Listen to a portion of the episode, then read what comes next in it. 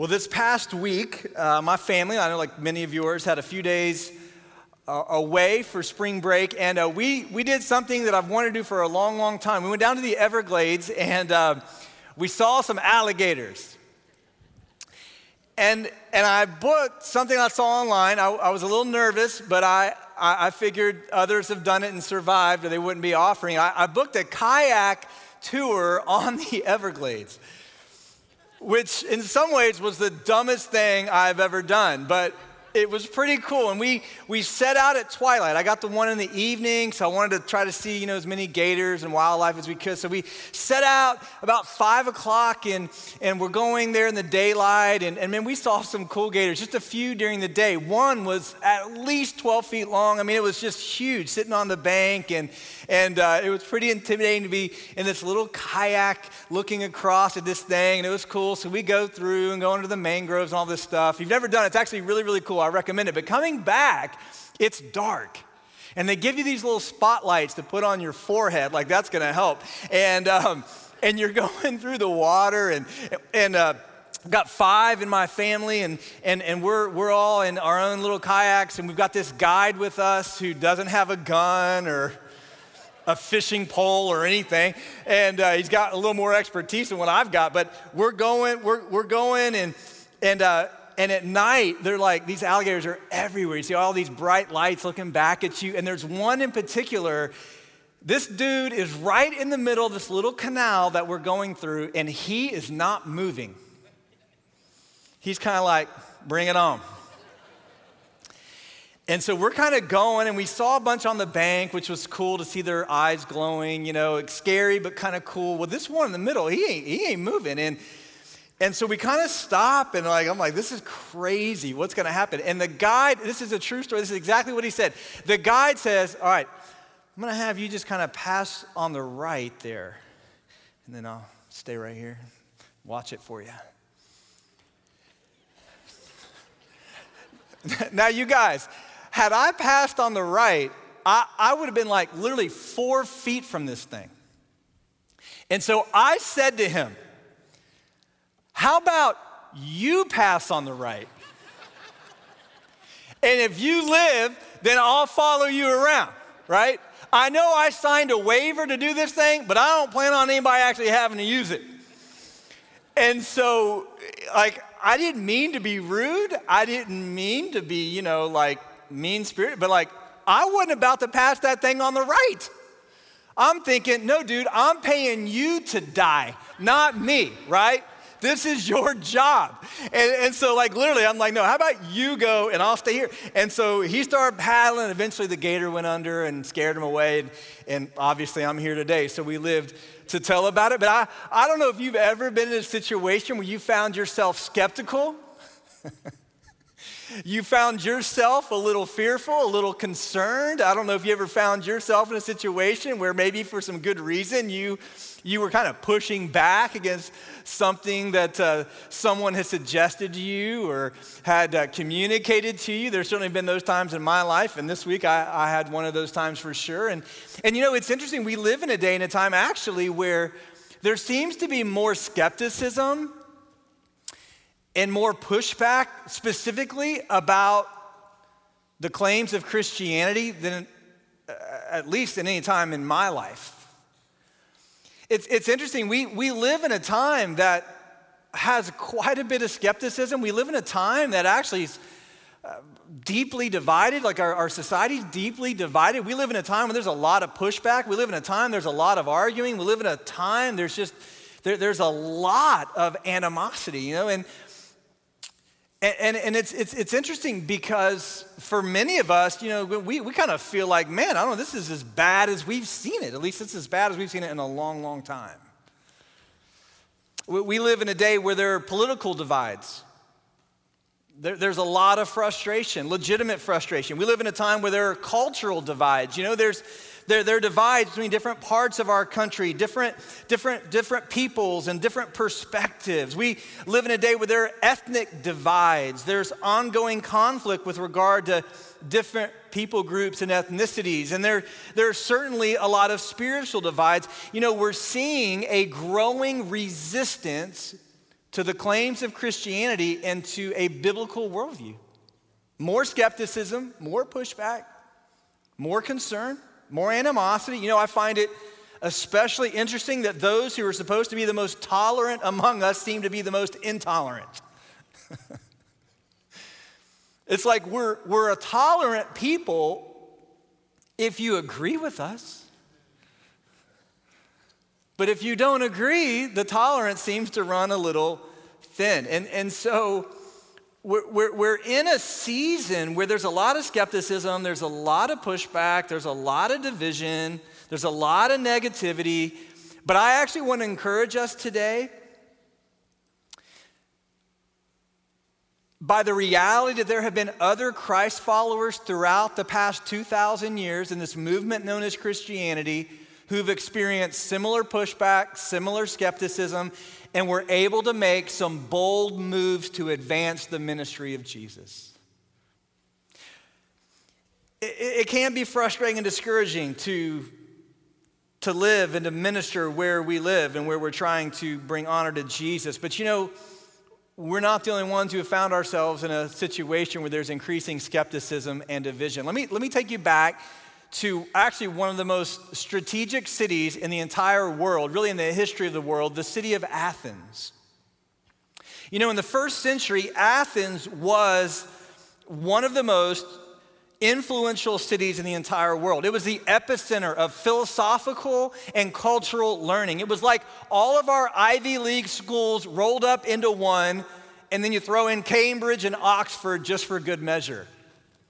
Okay, like Athens was the place, it, it was the center of learning, of philosophical development. It was, it, it was a place that was incredibly strategic, and, and, and, and it, it was also a, a place with deep cultural divides.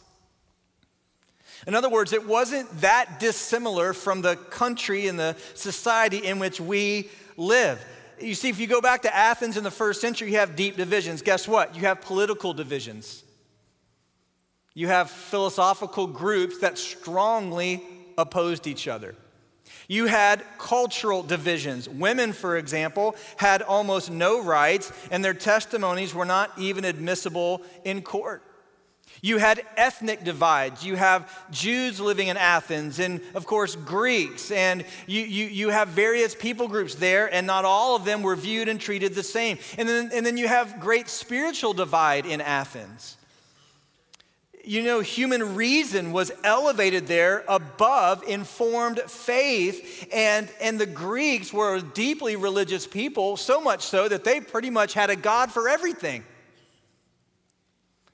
So, the kinds of divisions that we see in our society, the kind of skepticism that we see in our society, the kind of, of, of challenges that, that, that we see in our society, guess what? Athens had a lot of the same type of challenges, divides, and skepticism.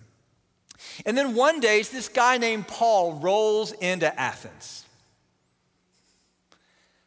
And I want to show you today how he makes a pretty bold move. You know, Paul was unique because he, he was a Jew, but he also possessed Roman citizenship. He was unique because he was highly educated and able to converse with a wide range of people. He could converse with an Epicurean philosopher, and he could converse with a Jew in the Jewish synagogue. Paul was very, very capable of dialoguing substantively with anyone and everyone. And we have a snapshot of his time in Athens in the book of Acts, the 17th chapter. And if you have a copy of God's Word, I'd love for you to turn there with me. Acts 17, you'll find it there early on in the New Testament. And from his time in Athens, we, we, we glean some valuable insights about how to make some bold moves in a skeptical society. We, we learn from Paul, I believe, how to take some steps forward in our efforts to make some bold moves in a, in a culture that's very divided and, and very challenging. In other words, let me, let me say it this way. Here's what we're going to discover in Acts 17 today. We learn how to make the unknown God known. Because if, if you're paying attention, you understand this isn't your mom and dad's America. This isn't your grandmother and grandfather's America. There, there's not just an implicit understanding about God and his work of salvation in Jesus. I, I think many of us would be amazed to learn about the number of people in our nation who literally have never heard clearly about the life changing, life giving work of Jesus Christ. We, we, don't, we don't live in a day and an age where there is a built in cultural Christianity like some of you grew up with. We're not in that day and time anymore.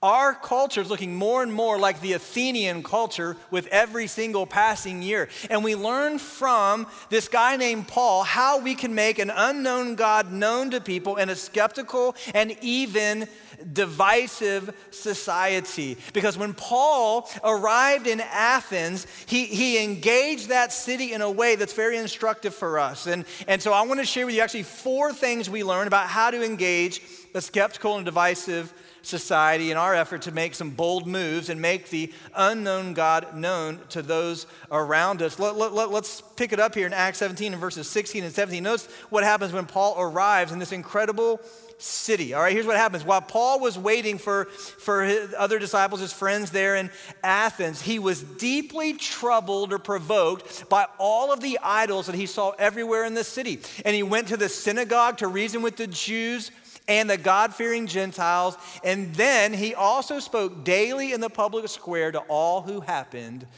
to be there.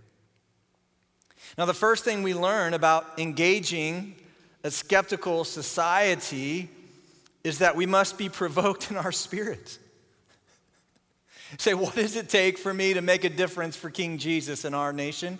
What does it take for me to make a difference for King Jesus where I work, where I live, where I go to school? What does it take? Hey, listen to me very, very carefully. The first thing it takes is a provocation of your spirit. A deep unsettling about the depth of spiritual darkness around you. In other words, you have to care. when Paul went to Athens, he was there connecting with some other followers of Jesus and some other leaders. But, but while he's strolling around the city and he's, he's waiting for these friends, he, he becomes incredibly disturbed about the spiritual lostness that's there. I mean, don't, don't get me wrong lostness is everywhere and idolatry is everywhere. But when Paul rolled into Athens, he saw a city that was both intellectual but also idolatrous. Incredibly intellectual, incredibly idolatrous. Intellectual in that you, you have some incredible learning coming out of this great city, right? I mean, there in Athens, you have Pythagoras, who is establishing principles of mathematics that I was once taught and have now forgotten. Socrates taught Plato, who taught Aristotle and developed the foundation of philosophy and logic. It was an intellectual city, but it was an idolatrous city. It's, it's fascinating that people who were so intelligent had so many idols. It's been said of Athens that it was easier to meet a God there than a man. And so, as Paul's strolling around the city, he's seeing one right after the other these, these statues, these idols to all of these gods. They had a God for everything. Let me say it this way their temples were full, but their lives were empty. and that's the condition of so many in our society. People's lives are full of activity, full of other people, full of blessings, full of provision, but yet so many people they are empty. And, and we have the cure for the, for the greatest need in the world. And to get that cure to people, I just, I just, this is going to sound so simple, but it's so true. We have to feel the same burden that Paul felt. The burden for lostness in our society, listen to me, it has to surpass our anger and our frustration with it.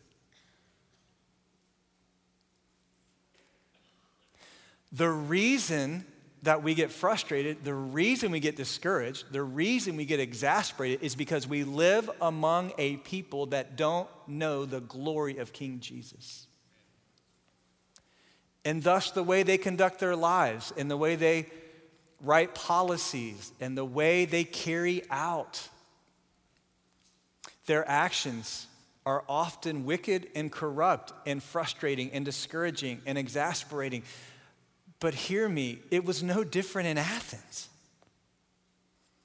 And when Paul got there, I just want you to see his deepest level of burden was with the overwhelming lostness there. And I, my, my hope is that we will be a people who, who capture that burden. That what people need more than anything else is a relationship with Jesus, and they're missing the boat on it. Their lives are full, but full of like earthly, temporal things, but really their hearts are empty. The, the, their eternity's empty, lost, hopeless. No wonder they're living the way that they're living. No wonder they're embracing what they're embracing. They're doing everything they can. So how people live. They're embracing everything they can to try to fill the void that only Jesus can fill. That was true in Athens. It's true in our day. And so, listen, there can be no evangelization without provocation. It's like Jesus coming into Jerusalem and weeping over this city, seeing their desperate need. What does it look like to take bold moves in a skeptical and even challenging society? Well, we have to first be provoked in our spirit because here's the thing there are so many people around us that, that don't realize the danger that they're in. They don't realize it. I read a book several years ago now called Unsinkable. It was actually a biography of the Titanic. Y'all have heard about the Titanic? Some of you were like, oh, yeah, the one with Leonardo DiCaprio. And no, he wasn't on the original Titanic, okay? I, I tell you, it's one, of, it's one of my favorite biographies because the, the author of, of the book, you know, all of his research, you know what he found that I, I just couldn't get over?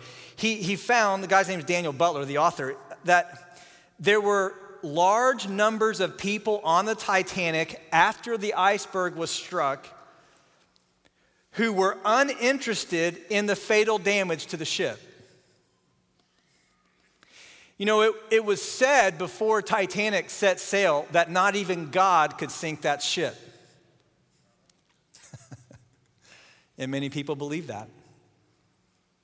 And so, as calls were made for people to head to lifeboats and to get off of the ship. Literally here's what daniel butler writes quote most of the passengers and a good number of the crew still believed that the titanic was safe and that everyone would be rescued in a few hours. Four men sitting inside the first class smoking room calmly played bridge. They seemed determined not to let the noise and confusion of the boat deck interfere with their game Another man, Monsieur Louis Gotti, was a portrait of nonchalance, watching the bustle about the boat deck. Farther forward in the gymnasium, two couples, Mr. and Mrs. Smith and Mr. and Mrs. Harper, relaxed on a quartet of deck chairs and chatted amicably, while all around them, people are getting on the lifeboats. You say, were people made aware uh, of a, of a life saving opportunity that they just absolutely neglected and dismissed? Yes, a number of people died on the Titanic, not because they had to, but because they didn't think they were really in dire danger. And there are thousands, millions of people around us every single day who, guess what? They don't see the reality of the danger they're in. They don't see their lostness. They don't they don't see their need for Jesus.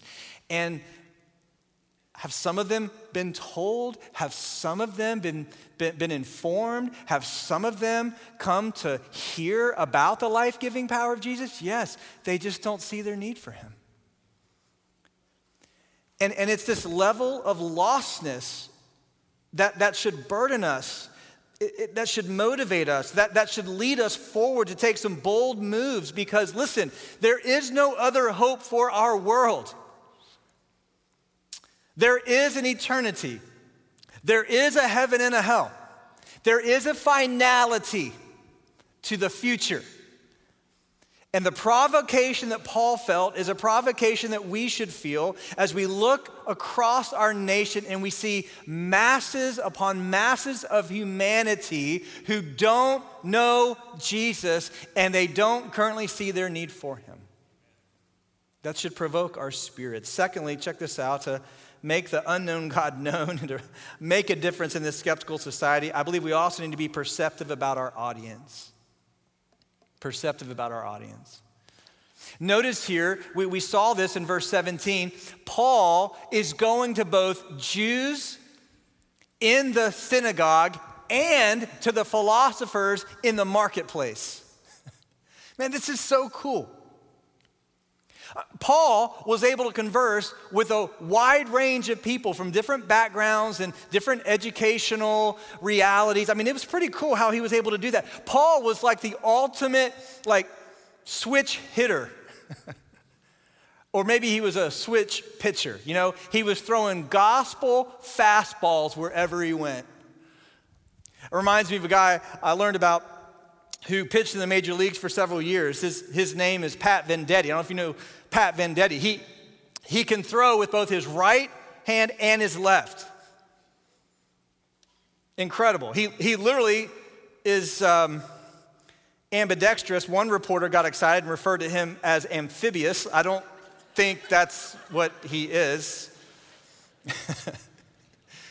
the major leagues had to institute a rule because of Pat Venditti. It's known as the Pat Venditti rule that a pitcher will declare which arm he will throw with before an at bat and use the same arm to pitch with the entire at bat. He can pitch with his left hand or his right hand. I don't mean to brag or anything, but I, I'm a switch hitter. I can strike out right handed or left handed. Take your pick. I want you to see like the incredible flexibility of the Apostle Paul. Literally, he's, he's like a Pat Venditti of gospel engagement. He, he can throw a gospel fastball right handed. You want to switch it up on him? He'll put a different glove on, he'll throw left handed. He would go into a Jewish synagogue. What would he do? You know what he would do in a Jewish synagogue? He'd start with the Old Testament. Why? It was a place of agreement. He would go into a Jewish synagogue and he would take a place of agreement. He, what is he? He's perceptive about his audience. And, and, and he would, here's the key he would meet people where they were. We have common agreement about the Old Testament. Let's start there. And, and you know what he would do? He would show people from the Old Testament how Jesus is the Messiah. And then he walks out into the marketplace there in Athens. Now, marketplace is, is not like a, a shopping place primarily, it, it was the place of, of dialogue, discussion, and debate. Listen, there were no 24 hour news cable networks. Okay? There were no newspapers. There was no social media. When you wanted information and the sharing of ideas, you went to the marketplace. Where did Paul go? The marketplace. What did he do there? He met people where they were. And when he met Gentile philosophers, he didn't start with the Old Testament. They didn't know the Old Testament. What did he start with? He started with creation. He started with this unknown God. Let, let, let, me, let me give you a snapshot of what Paul said here later on in Acts 17. Check this out. He, he, he goes before the, these men, these philosophers. He says, Men of Athens, I notice that you are very religious in every way. You know what? I'm a religious man myself. Because I was walking along and I saw your many shrines, and one of your altars had this inscription on it to an unknown God. And he says, This God, whom you worship without knowledge, is the one I am telling you about. Hey, look at this. You've got an altar to a God who's the unknown God, just to make sure you're covered. Actually, you know what? This is a God I can make known to you. This God, whom you worship without knowing, is the one I'm telling you about. Now, check this out. He is the God who made the world and everything in it. And since He is the Lord of heaven and earth, He doesn't live in your temples. And human hands can't serve his needs, for he has no needs. He himself gives life and breath to everything, and he and he alone satisfies every need. And from one man, he created all the nations throughout the whole earth. He decided beforehand when they should rise and fall, and he determines their boundaries. And his purpose was for the nations to seek after God and perhaps feel their way toward him and find him, though he is not far from any one of us. For in Him and in Him alone, we live and move and exist. And as some of your own poets have said, we are His offspring. You notice here, Paul even quoted a pagan philosopher You know why? Because all truth is God's truth. he says, For in him we live and move and exist. And so he says, because this is true, we shouldn't think of God as an idol designed by craftsmen of gold or silver or stone. He's not like all these other false gods here. He's the one true and living God. God overlooked, check this out, people's ignorance about these things in earlier times, but now he commands everyone everywhere to repent of their sins and turn to him. For he has set a day in the future for judging the world with justice by the man whom he has appointed, and he proved to everyone who this is by raising him from the dead. And notice Paul found a place of agreement as an on ramp. Man, this is so important. Notice Paul, Paul didn't just like walk up to people and say, turn or burn, baby. Turn or burn. Like, Paul wasn't like doing like door to door visitation. Whew, man, it's hot today, isn't it? Not as hot as it's gonna be in hell. No. He'd go into a Jewish synagogue. What did he do? Found a place of agreement. He met people where they were. He said, You believe in the Old Testament? So do I. Let me show you from the Old Testament how this guy named Jesus of Nazareth is the Messiah. You believe in all these gods? Oh, check this out. You believe in a God that you say is an unknown God. I happen to know that God personally. Let me make him known to you. This is the God who created the world. This is the God who created everything in it. This is a God who created from one man all the nations on the earth. And you know why he did that? He did it and he's diversified these nations so that they would ultimately seek him and find their salvation in him. So, what does it look like to reach people who are skeptical? What does it look like to reach people who don't see their need for Jesus? Listen to me very carefully. You have to meet them where they are and through meaningful conversation that often takes weeks, if not months, you, you, you, by the grace of God, seek to move them from where they are to where they need to be. And over time, listen, we, we understand that God will work as His word is shared and as our testimonies are communicated. So, what did Paul do? Well, first of all, he was provoked. Second of all, he was perceptive. He, he met people where they were. And then, third, check this out, he was plain about the resurrection. What does it look like for us to engage and to have a, a, a meaningful impact? Well, we have to be plain about the resurrection of Jesus. No matter the unique circumstances surrounding our conversations with various people, all roads ultimately must lead to the resurrection of Jesus.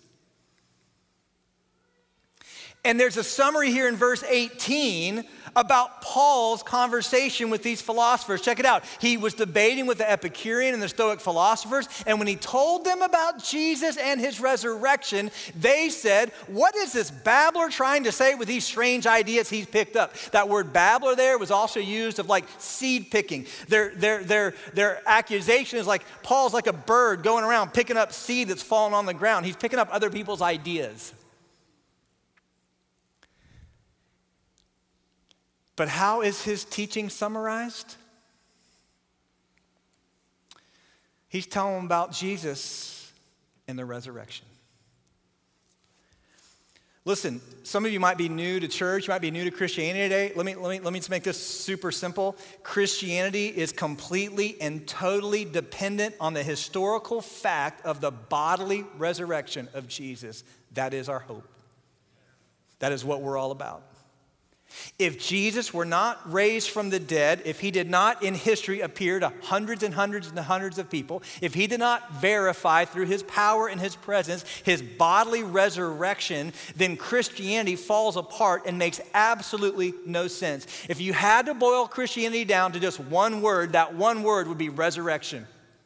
We are a people about the resurrection of Jesus. And Paul's entire line of reasoning here, his entire approach, is summarized by the phrase Jesus and the resurrection. Listen, we are dealing here with life and death.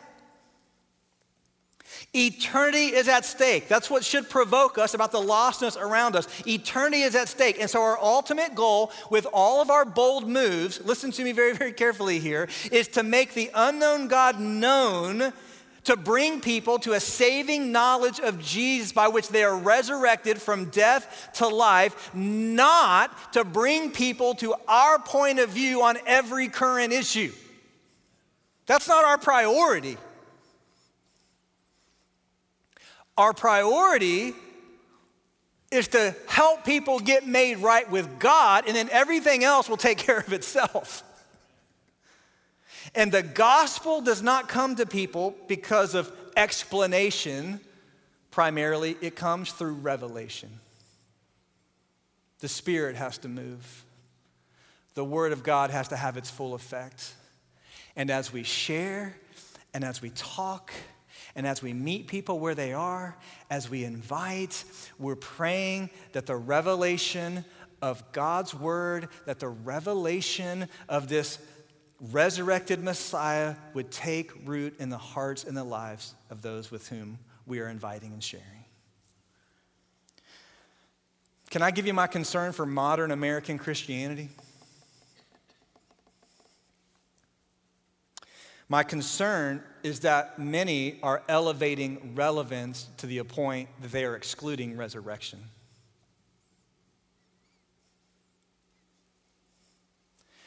There are a lot of religious organizations and even churches that are passing on good ideas on managing stress and finances and kids and career. And I'm all for bringing a biblical perspective to these areas, but ultimately, ultimately, if we're only bringing relevance without resurrection, we are wasting people's time. Because this is not a self help club. This is not a come every week and feel good about yourself club. This is a resurrection club.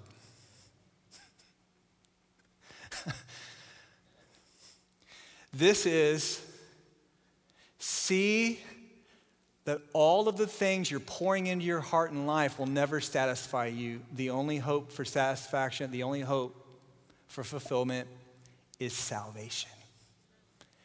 And the only way you can have salvation is through the resurrected Christ, and his name is Jesus. We are ultimately about resurrection. And I love that was Paul's focus here. Listen, he's, he's finding on ramps in the Jewish synagogue and in the, in, the Athenian marketplace. He's provoked in his spirit to have these conversations. As he's having them, notice he's driving every single person to the resurrection of Jesus. And that's why we are here.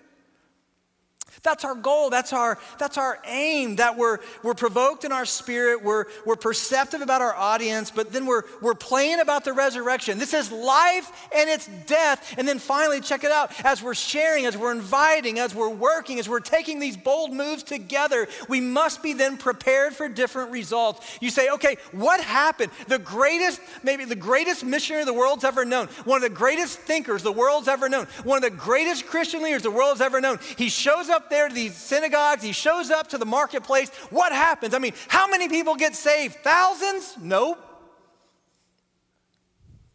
The results were mixed. Check out how this chapter closes here. Now, when they heard Paul speak about the resurrection of the dead, that's what his message was ultimately about, right? Some laughed in contempt. They laughed at him. Others said, Well, we want to hear more about this. And that ended Paul's discussion with them. But some, some joined him and became believers. And among them, notice the specificity here, was Dionysius, a member of the council, and a woman named Damaris, and others with them. Notice that some reject and some reconsider. Hey, can I give you some good news? If that was true of the greatest missionary the world has ever known, that's going to be true of you and me as well. Don't take it personally. Some may laugh at you with contempt. hey, trust me, I've been laughed at a lot in my life. it's all right. Some will reconsider. In fact, that's the majority of responses I'm telling people about Jesus. You know, it, it often takes more than one conversation, it's many conversations. Some will reject and some will reconsider because, you know, they're, they're, they're just not familiar with the power of the resurrection. They, they, they, they, don't, they don't know. And some people don't even want to know. You ever had something in your life that you just don't want to know about? For me, that's been true. It's called salami or bologna. Oh man, my sweet grandmother used to make me the best bologna sandwiches as a kid little lettuce and tomato, some salt and pepper, some miracle whip. Oh, buddy, oh my goodness. What time is it? Is it lunchtime? Mm-mm-mm, some deli bologna. I mean, I'll tell you, that'll get you right with the Lord in a hurry. I'm telling you, I, oh man, I don't eat a lot of it anymore. I try to eat healthy, but there's always that one person when you're eating a bologna sandwich who comes around. You know what's in that, don't you? Are you that person? If you're that person, stand up today that we can acknowledge you, okay? No, I don't want to know what's in it. Listen, uh, every now and then, you know what I mean? You go to a game, you're getting that hot dog, and I know we've got healthy hot dogs now. They're all beef hot dogs, right? You know what's in that? No, I don't care. It's amazing, right? There are things sometimes you don't even want to know, right? You don't want to know. And believe it or not, there are people in the world today, some, they don't want to know about Jesus. They don't want to know. They just don't want to know. And I encourage you with that because that was true for the Apostle Paul. So please don't be discouraged in sharing your story when someone laughs at you with contempt. Some people just don't want to know. But some people, though, will talk to you further. They'll accept an invitation to come to church with you. They'll accept an invitation to come to an event with you. And then, here's the beauty of it over time, some respond.